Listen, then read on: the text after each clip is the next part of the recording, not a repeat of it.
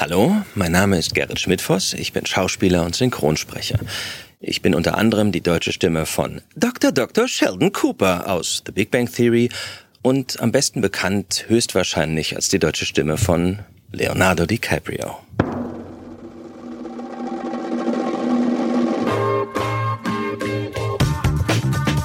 Wunder Voices, der Sprechersprecher.de Podcast mit Alex Jacobi. Erzähl mal, wie ging's los bei dir? Ähm, ich habe äh, in den frühen 80ern angefangen. Ich habe halt als Siebenjähriger das erste Mal vorm Synchronmikro äh, gestanden. Was war der erste Job? Ähm, die frühesten Sachen, an die ich mich erinnern kann, sind so eine Sachen wie Love Boat oder ähm, Straßen von San Francisco. Ja, ähm, also das sind wirklich uralte Sachen. Ich habe das erste richtig große, was ich, also ich weiß ganz genau, ich habe ähm, zusammen mit Kim Hasper und Björn Schaller ähm, bei dem Highlander, beim ersten Highlander waren wir in der Kindermenge. Da gibt's so eine Szene, da rennt er über den Markt und ein paar Kinder rennen ihm hinterher. Das war ich. Äh, ich habe bei Police Academy, wer kann das von sich behaupten? Ich habe bei Police Academy Kindermenge gemacht. Ähm, aber die erste, das erste. Ich durfte noch nicht mal gucken. Ja, da, krass, oder? Ich habe ähm, bei äh, der letzte Kaiser, der ist von 88, ähm, da wurde ich gerade 13, da habe ich den zwölfjährigen Kaiser gesprochen. Äh, Timo Niesner hat den, hat den 16- bis 18-jährigen Kaiser gesprochen und äh, Stefan Schwarz den, den Erwachsenen. Und da war ich zur Premiere eingeladen. Das war sehr cool. Äh, zum Synchron gekommen bin ich eigentlich über ähm, Hörspiele, über Hörspiele äh, bin ich über Filme gekommen. Mein älterer Bruder Dennis, ja auch ein äh, Synchronsprecher, ähm, der äh, hat sich, als er Kind war, auf eine Zeitungsannonce gemeldet, ohne dass meine Eltern das wussten. Äh, der hat meinen Vater irgendwann mal gefragt, wie Kinder äh, ins Fernsehen kommen. Und der hat ihm gesagt, du, der, die suchen an Schulen oder es gibt Zeitungsinserate. Ähm, hat dann eine Woche später mal so ein Zeitungsinserat gesehen und einfach nur gesagt, guck mal, ich habe dich nicht angelogen, sowas gibt's wirklich. Und mein Bruder hat da angerufen, ohne dass meine Eltern ihr okay zugegeben haben. Und das fand die Produktionsfirma natürlich toll, dass ein Kind von sich aus sagt, ich habe da Bock drauf und nicht, dass irgendwelche äh, Erwachsenen sagen, mein Kind kommt aber ins Fernsehen. Und der hat damals bei Rappelkiste mitgespielt. Und bei talentierten Kindern, die werden natürlich weitergereicht. Du, wir hatten da letztens ein ganz tolles Kind. Also wenn ihr eins sucht, wir können euch den empfehlen. Äh, und wie es auch ganz selbstverständlich ist, du hast doch Geschwister, bring die doch mal mit. Und so kam ich daran. Ähm, ich habe mit mit ähm, sieben Jahren äh, eine Serie gedreht, Ravioli. Ähm, und hier, ich bin in Westberlin groß geworden. Der SFB hat halt auch Kinderhörspiele gemacht. da kam ich auch ran und über Uli Herzog äh, der hatte auch beim Synchron was zu tun, kam ich, kam mein Name dann irgendwann zur Synchronfirmen. Ich würde sagen, äh, sehr einschneidend war natürlich das Jahr 1992. Da gab es nämlich einen Film, der nannte sich This Boy's Life. Da habe ich einen unbekannten jungen amerikanischen Schauspieler gesprochen, der zusammen mit Robert De Niro und Alan Barkin in einem Film gespielt hat. Der hieß äh, Leonardo DiCaprio. Äh, also ich habe ihn 92, das ist wie gesagt auch äh, 25 Jahre, es ist so furchtbar die Zeiten zu sagen, ähm, das erste Mal gesprochen. Mhm. Ich habe ihn dann in ein paar Filmen nicht gesprochen. Ähm, aber 96 in äh, Romeo und Juliet ähm, wieder gesprochen und dann natürlich äh, Ende 97 aufgenommen, Anfang 98 im Kino äh, Titanic und seitdem, also seit äh, im Prinzip jetzt 20 Jahren äh, en bloc immer DiCaprio. Das ist ja die höchste Weihe, die du eigentlich als Synchronsprecher haben kannst, dass du die Feststimme ja. von einem Hollywoodstar bist. Ja, wobei das natürlich immer nur äh, sozusagen die eine Seite der Medaille ist, denn es müssen zwei Sachen erfüllt sein. Zum einen muss man natürlich, ich hoffe, äh, schauspielerisch gut genug sein, um das machen zu können. Zum anderen muss natürlich aber die eigene Stimme auch der des Originalschauspielers sehr ähnlich sein. Das heißt, ähm, wäre meine Stimme eine ganz andere, sehr viel tiefer oder irgendwas, dann hätte ich niemals DiCaprio bekommen, obwohl ich hoffentlich spielerisch gut genug bin, dem gerecht zu werden, sondern ähm, es muss, es müssen beide Faktoren erfüllt sein. Also man muss technisch und, und, und spielerisch so gut sein, dass man überhaupt in Betracht gezogen wird, so eine großen Rollen zu sprechen. Und die Stimme muss dem Original natürlich auch ähnlich sein. Ich glaube, man kann es nicht überbetonen, wie wichtig eine, eine Ausbildung ist. Wie hast, wie, wie, hast du das gelernt? Also es gibt einen Unterschied zwischen Reden und Sprechen. Definitiv. Es, das ist genauso, wenn, wenn Leute der Meinung sind, äh, ich kann schreiben, die können noch lange nicht schreiben. Ähm, also wenn, wenn jemand einem Buch verlegt und sagt, ja, das habe ich geschrieben, da sind dann ganz viele, man denkt so, mm, ja, es ist grammatikalisch alles richtig, aber das funktioniert vorne und hinten nicht. Ich habe, äh, wie gesagt, als Kind schon angefangen. Das heißt, es ist etwa so, als wäre ich das Kind einer Artistenfamilie und jemand würde fragen, ähm, wie läufst du eigentlich über so ein Drahtseil? Oder wie hast du jonglieren gelernt oder zaubern? Von der Pike auf. Also ich habe wirklich, ähm, seitdem ich Kind bin, seitdem ich sieben Jahre alt bin, ähm, das quasi jeden Tag gemacht, jede, jede Woche irgendwie erlebt. Das heißt, ich habe ganz viel äh, nebenbei aufgeschnappt, ohne dass man genau weiß, wie das eigentlich gelaufen ist. Das heißt, wie ich atme, wie ich Pausen einsetze, wie ich, wie ich auch Lücken im Original, also wenn, wenn der im Original eine Pause hat, aber die im Deutschen nicht ganz so passt, wie ich sozusagen diese Pause fast unmerklich setze, ohne dass der Zuhörer denkt, äh, warum macht er da eine Pause? Das sind so tausend Kleinigkeiten, die ich nicht erklären kann, wie ich sie erlernt habe, aber ich habe sie erlernt, wie gesagt, mit den, mit den, von den großartigen Leuten, mit denen ich zusammenarbeite. Ich meine, eine bessere Schule gibt's nicht, ne? ne? Viele, das heißt, du hast gar nicht so das klassische Abitur gemacht, ich dann Schauspielschule und dann. Ich habe, ich wollte ursprünglich sogar äh, Regie studieren nach der Schule, habe dann aber gesagt, gut, ich habe jetzt 13 Jahre Schule hinter mir, Abi in der Tasche, machst man ja einfach nix aus nix. Ich habe natürlich auch gedreht äh, damals noch und und ähm, synchron gesprochen, Hörspiele gemacht und wollte mich dann im Jahr drauf bei den Schauspielschulen bewerben, hatte mir auch diverse Tage der offenen Tür auch angeschaut und dachte so, ja, die meisten, die hier anfangen zu studieren, die sind so Mitte 20, du bist jetzt gerade 19, 20, na, wartest du noch ein Jahr, bis der 21, dann ist besser. Naja, Jahr drauf habe ich leider alle, wirklich alle Anmeldefristen verpasst einfach nur aus, lief so gut. Und ein zweites Jahr war ich dann schon auch drin im Synchron und es lief so gut, dass ich dachte, ach, und jetzt irgendwie nochmal die Schulbank drücken und nur nebenbei synchron, ach nee.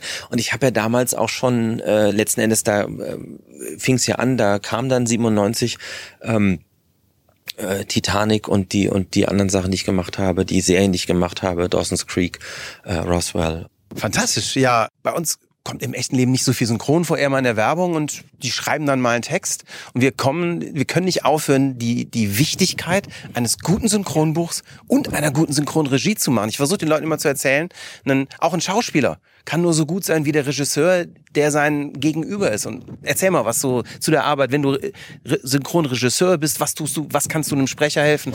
Also äh, wichtig ist erstmal, wenn ich, wenn ich selber texte, man muss immer versuchen, eine Sprache zu finden, die auf den Charakter passt. Also ich kann, ich kann nicht einen, einen ähm, Chirurgen, äh, der seit 20 Jahren im Beruf steht, gleich sprechen lassen mit einem Teenager, der irgendwie sein oder oder einem jungen Arzt, der gerade mal sein sein erstes Studienjahr hinter sich hat.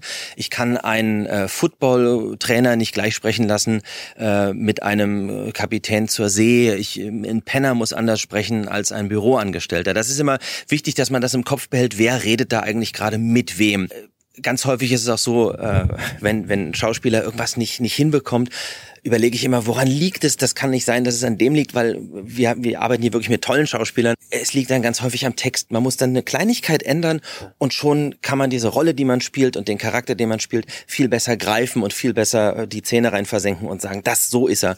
Äh, also häufig sage ich immer, es liegt nur am Text, was natürlich nicht stimmt. Es gibt auch viele andere Dinge, die nicht gut sind. Ähm, aber wir versuchen unser Bestes.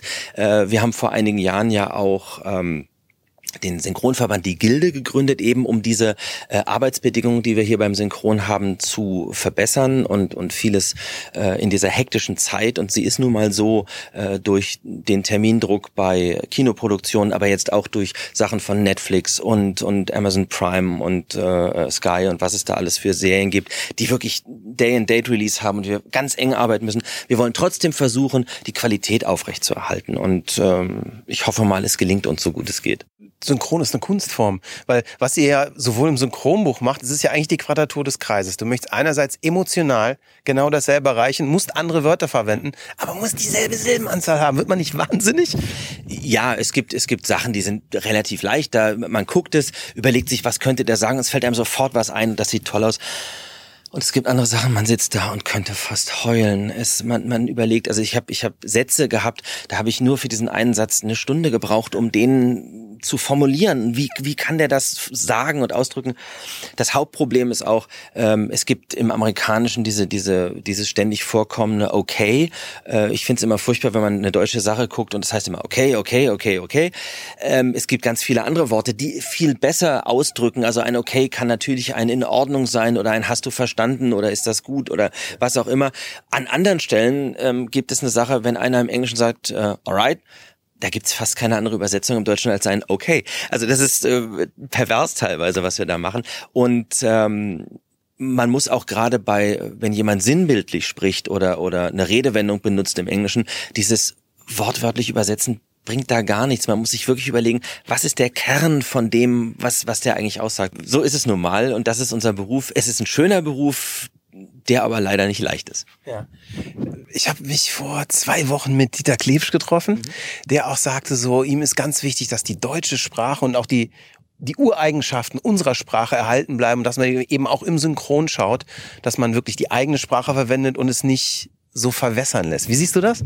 Sehe ich genauso. Also es gibt einige Dinge, die sind inzwischen, glaube ich, im deutschen Sprachgebrauch äh, leider so sehr angekommen, dass viele gar nicht mehr verstehen, dass es macht Sinn wirklich einfach eine schlechte Übersetzung ist und dass es ursprünglich heißt, es gibt keinen Sinn. Es ergibt auch gar keinen Sinn. Es ergibt auch gar keinen Sinn. Es macht Sinn zu sagen, weil es sieht labialtechnisch wunderbar aus zu sagen, es ergibt Sinn, weil Make Sense äh, funktioniert. Äh, es gibt auch eine Sache, die finde ich problematisch. Ich sehe schon einen Unterschied zwischen, das ist meine Arbeit und das ist mein Job. Wenn ich einen Teenager habe, der irgendwie an einer Tankstelle jobbt, dann kann der sagen, hey, es ist nur ein Job. Wenn aber einer in einem Büro arbeitet oder, oder in einer Anwaltskanzlei und studiert hat, um das zu werden, wenn der sagt, ach, es ist nur ein Job, äh, oder wenn, wenn der sagt, es ist mein Job, dann denke ich immer, nein, es ist meine Arbeit. Also da muss man immer sehr aufpassen, dass man das nicht verwässert. Äh, was ist so die Arbeit, wo du sagst, das ist das beste, die beste Synchronarbeit, das beste Synchronbuch. Ich finde Rocky, der erste Rocky-Film mit Sylvester Stallone, ähm, ist einer der besten synchronen Fassung, die ich kenne. Wenn man sich den Film mal nebeneinander äh, stellt zwischen, zwischen dem englischen Original und der deutschen Synchronfassung, da ist so haarklein genau darauf geachtet, dass die verschiedenen Charaktere andere Sprachstile benutzen. Ähm, da wurde sich noch äh, Gedanken drüber gemacht, was, äh, wie, wie kann man das noch, noch besser, noch näher ans Original ranbringen. Das ist eine unglaublich tolle Synchronfassung. Ähm, das zu einer Zeit, wo viele Synchron noch so ein bisschen, hm, naja, äh, und wenn der Football sagt, dann können wir ruhig Fußball sagen und so. Da gab es noch einige Sachen. Ähm, da wurde dann teilweise auch noch Bullshit mit Bullenscheiße übersetzt. Also das ist wirklich äh, sehr mysteriös, manchmal was aus den 70ern kommt, aber ich finde, ähm, Rocky ist eine ganz tolle Synchronfassung. Und es gibt eigentlich in jedem Jahrzehnt ganz großartige Synchronfassungen, die, die ebenbürtig sind mit dem Original und teilweise sogar ähm, in der deutschen Fassung, ich will nicht sagen besser, aber ähm, nochmal die Emphase anders setzen.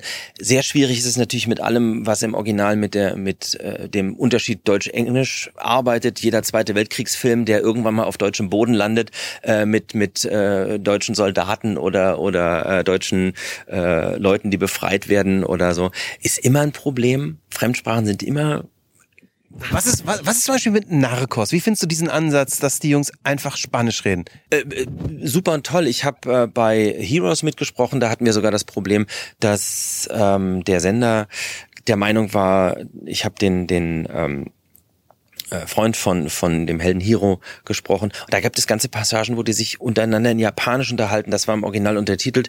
Und dann wurde gesagt, hm, wir, nee, wir synchronisieren mal lieber alles mit den Untertiteln. Das sind wir nicht so gewöhnt. Und das ist sozusagen einfach nur die konsequente Weiterentwicklung. Klar, wenn ich schon diese, diesen Sprachunterschied habe, Englisch, Spanisch, dann muss ich mich irgendwann mal entscheiden und sage, gut, das Englische wird Deutsch und das Spanische bleibt Spanisch. Jetzt gehörst du ja eigentlich zu der zweiten, wenn nicht schon dritten Generation der Synchronsprecher. Wer ist dein All-Time-Vorbild zum Sprechen?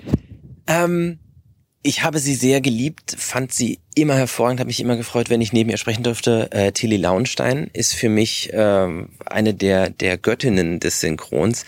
Ähm, hat ja bei bei Titanic auch noch die alte Rose gesprochen, da war sie zum Glück noch am Leben. Und ähm, also das bei den Frauen ähm, ganz ganz weit vorne. Was war ihre bekannteste Rolle?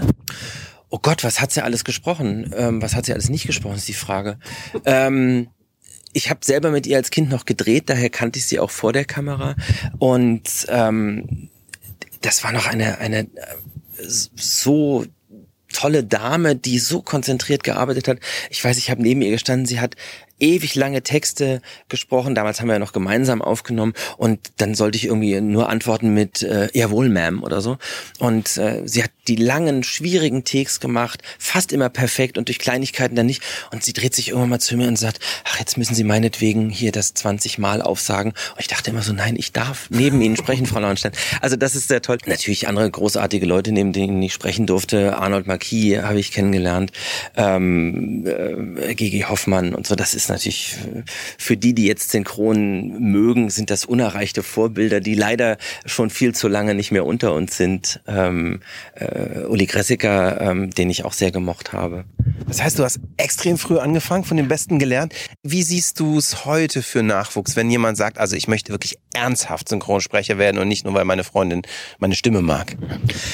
Ähm, das Beherrschen der Stimme und das Beherrschen der eigenen Emotionen und das Spielen muss gekonnt sein. Also es wäre, es wäre gelogen, jemandem zu sagen, der nicht Hochdeutsch und nicht und nicht akzentfrei oder oder ohne Lispeln oder irgendwas. Wer seine Stimme nicht als Instrument einsetzen kann, weil da was nicht stimmt, der muss dran arbeiten. Das heißt, wenn einer ankommt und sagt, ähm, ich, ich kann ganz toll spielen, aber ich habe einen schwäbischen Akzent, der muss diesen schwäbischen Akzent natürlich loswerden. Wenn einer ähm, ganz toll sprechen kann, aber nicht gerne spielt, also Schauspieler sind ja auch immer ganz besondere Leute und letzten Endes die Synchron, Synchronsprechen ist eine ganz besondere Form der Schauspielerei. Ich vergleiche es immer, der Theaterschauspieler ist wie ein Bildhauer. Der hat einen großen Klotz vor sich, aber er hat Wochen und Monate Zeit, an Kleinigkeiten zu feilen und dann am Schluss ist dieses große Gebilde fertig und alle sagen toll. Der Filmschauspieler ist wie ein äh, Gemäldemaler, der hat eine Leinwand, die ist beengter als das, was auf der Bühne passiert und der Zeitrahmen ist auch ein anderer, aber er kann aus der vollen äh, äh, Farbwahl und und sich überlegen, mache ich Aquarell oder Pastell oder äh, äh, oder oder Öl äh, oder Kreide. Ich als Synchronsprecher bin wie jemand, der Collagen herstellt. Ich habe ein Potpourri an Schnipseln und eine ganz enge Leinwand, die ist wirklich nur so. Und ich muss versuchen, das, was mir die Schnipsel irgendwann mal vorgegeben haben, mit meinen Möglichkeiten nachzubauen. Das heißt, ähm, wenn der, wenn der Bühnenschauspieler die ganze 20 Meter Bühne hat zum Spielen, dann hat der Fernsehschauspieler die zwei Meter Platz äh, vor der Kamera und ich habe nur so viel. Also ich bin wirklich, deswegen das mit dem Drahtseil stimmt eigentlich. Ich kann nicht viel von dem abweichen, was der Originalschauspieler mir hergibt. Wenn der laut wird und brüllt, muss ich laut werden und brüllen. Wenn der weint, muss ich weinen. Und zwar an den Stellen, an denen er weint. Nicht an denen ich der Meinung bin, hier wäre es aber gut anzufangen zu weinen, sondern wenn der zu früh oder zu spät anfängt zu weinen, ich muss es dem so gut nachmachen, so gut nachempfinden. Und das, ich glaube, was mir für meine Arbeit wichtig ist, egal ob es eine Zeichentrickserie ist, ein Anime, Manga, was auch immer, ähm, oder eine große Hollywood-Produktion, ob es eine Sitcom ist oder eine Dramaserie. Der Schauspieler, den ich spreche, hat das Recht, dass ich ihn in diesen kurzen Schnipseln, die wir hier immer bearbeiten, so ernst nehme und so und so originalgetreu rüberbringe, wie ich irgendwie kann. Natürlich muss man bei Leuten, es ist immer schwierig, Leute zu synchronisieren, die nicht sehr gut sind gute Schauspieler, sie sind, da muss man sich nur, nur hinten ranstellen und, und nur nachempfinden, was der empfindet und hat schon 90 Prozent von dem erreicht, was man muss. Wenn man Schauspieler hat, der ein bisschen hölzern ist oder nicht ganz so gut, dann muss man versuchen, diese Kanten und Ecken, die da sind, so ein bisschen abzuschmürgeln und ihn sogar noch ein bisschen gefälliger zu machen und verbessern. Das Original ist das Original, aber man kann versuchen, es geschickter zu machen als er. Wie, wie viel in deinem Alltag ist Hörspiel? Wie viel ist Synchron und wie viel ist Werbung? Ähm, Synchron nimmt definitiv den größten Teil ein. Mit der Regie, die ich jetzt mache und äh, dem Sprechen auf jeden Fall 90 Prozent. Okay. Definitiv. Werbung ist immer ein glückliches glückliches Zubrot. Ähm, es ist nicht so, dass ich sage, ich, ich verlasse mich jetzt drauf und ich muss unbedingt, ähm, was ein großer Vorteil ist, weil äh, zum einen möchte ich meine Stimme auch gar nicht so ubiquitär irgendwo haben, so dass man an jeder Ecke und Ende und egal in welchem Einkaufszentrum man ist, man hört dann irgendwie die Stimme. Und zum anderen äh, ist es schön, wenn man auch weiß, dass die Leute, die einen wollen, einen auch wirklich wollen. Und dass man für ausgewählte Produktionen auch ausgewählt wird. Ähm, und Hörspiele sind zurzeit wieder ein bisschen weniger geworden, habe ich mal sehr viel mehr gemacht. Ähm, aber äh, es kommen immer wieder ganz tolle Produktionen. Ich habe bei äh, Monster 1983 äh, jetzt wieder kommt die dritte Staffel irgendwann raus. Freuen sich auch wieder ganz viele. Ähm, gesprochen und natürlich die Sachen, die ich jetzt schon seit ewigen Zeiten mache, ähm, bei den bei den Plemos zum Beispiel der Erzähler. Ich freue mich immer bei Kinderhörspielen der Erzähler zu sein, weil ich fand als Kind bei den Hörspielen die Erzähler immer so toll. Die wussten immer alles und das ist so klasse. Kinder, kind, die gesamte Kindersachen werden so unterschätzt. Ich habe in meinem Vorleben, also bevor ich die Firma gegründet habe, war ich Tonmesser. Ich habe unter anderem, ich habe Ritter Rost gemacht, so ein Kinderhörspiel. Wir haben, weiß ich nicht, es war eine geile Zeit. Wir haben in der 23 Hörspiele, 15 Musicals und so gemacht. Und es ist, Kinder sind, ich habe es dann bei meinen eigenen gemerkt, so ein kritisches Publikum und man muss das so ernst nehmen, weil man kann ihnen so viel mitgeben. Ne? Und äh, Kinder merken ganz genau, ob man Quatsch macht, um Quatsch zu machen, oder ob man sie verarscht. Ähm, und dieser, dieser Grad ist ein ganz schmaler. Keinen darf man, darf man unterschätzen. Und Kinder muss man so ernst nehmen, wie man nur irgendwie kann.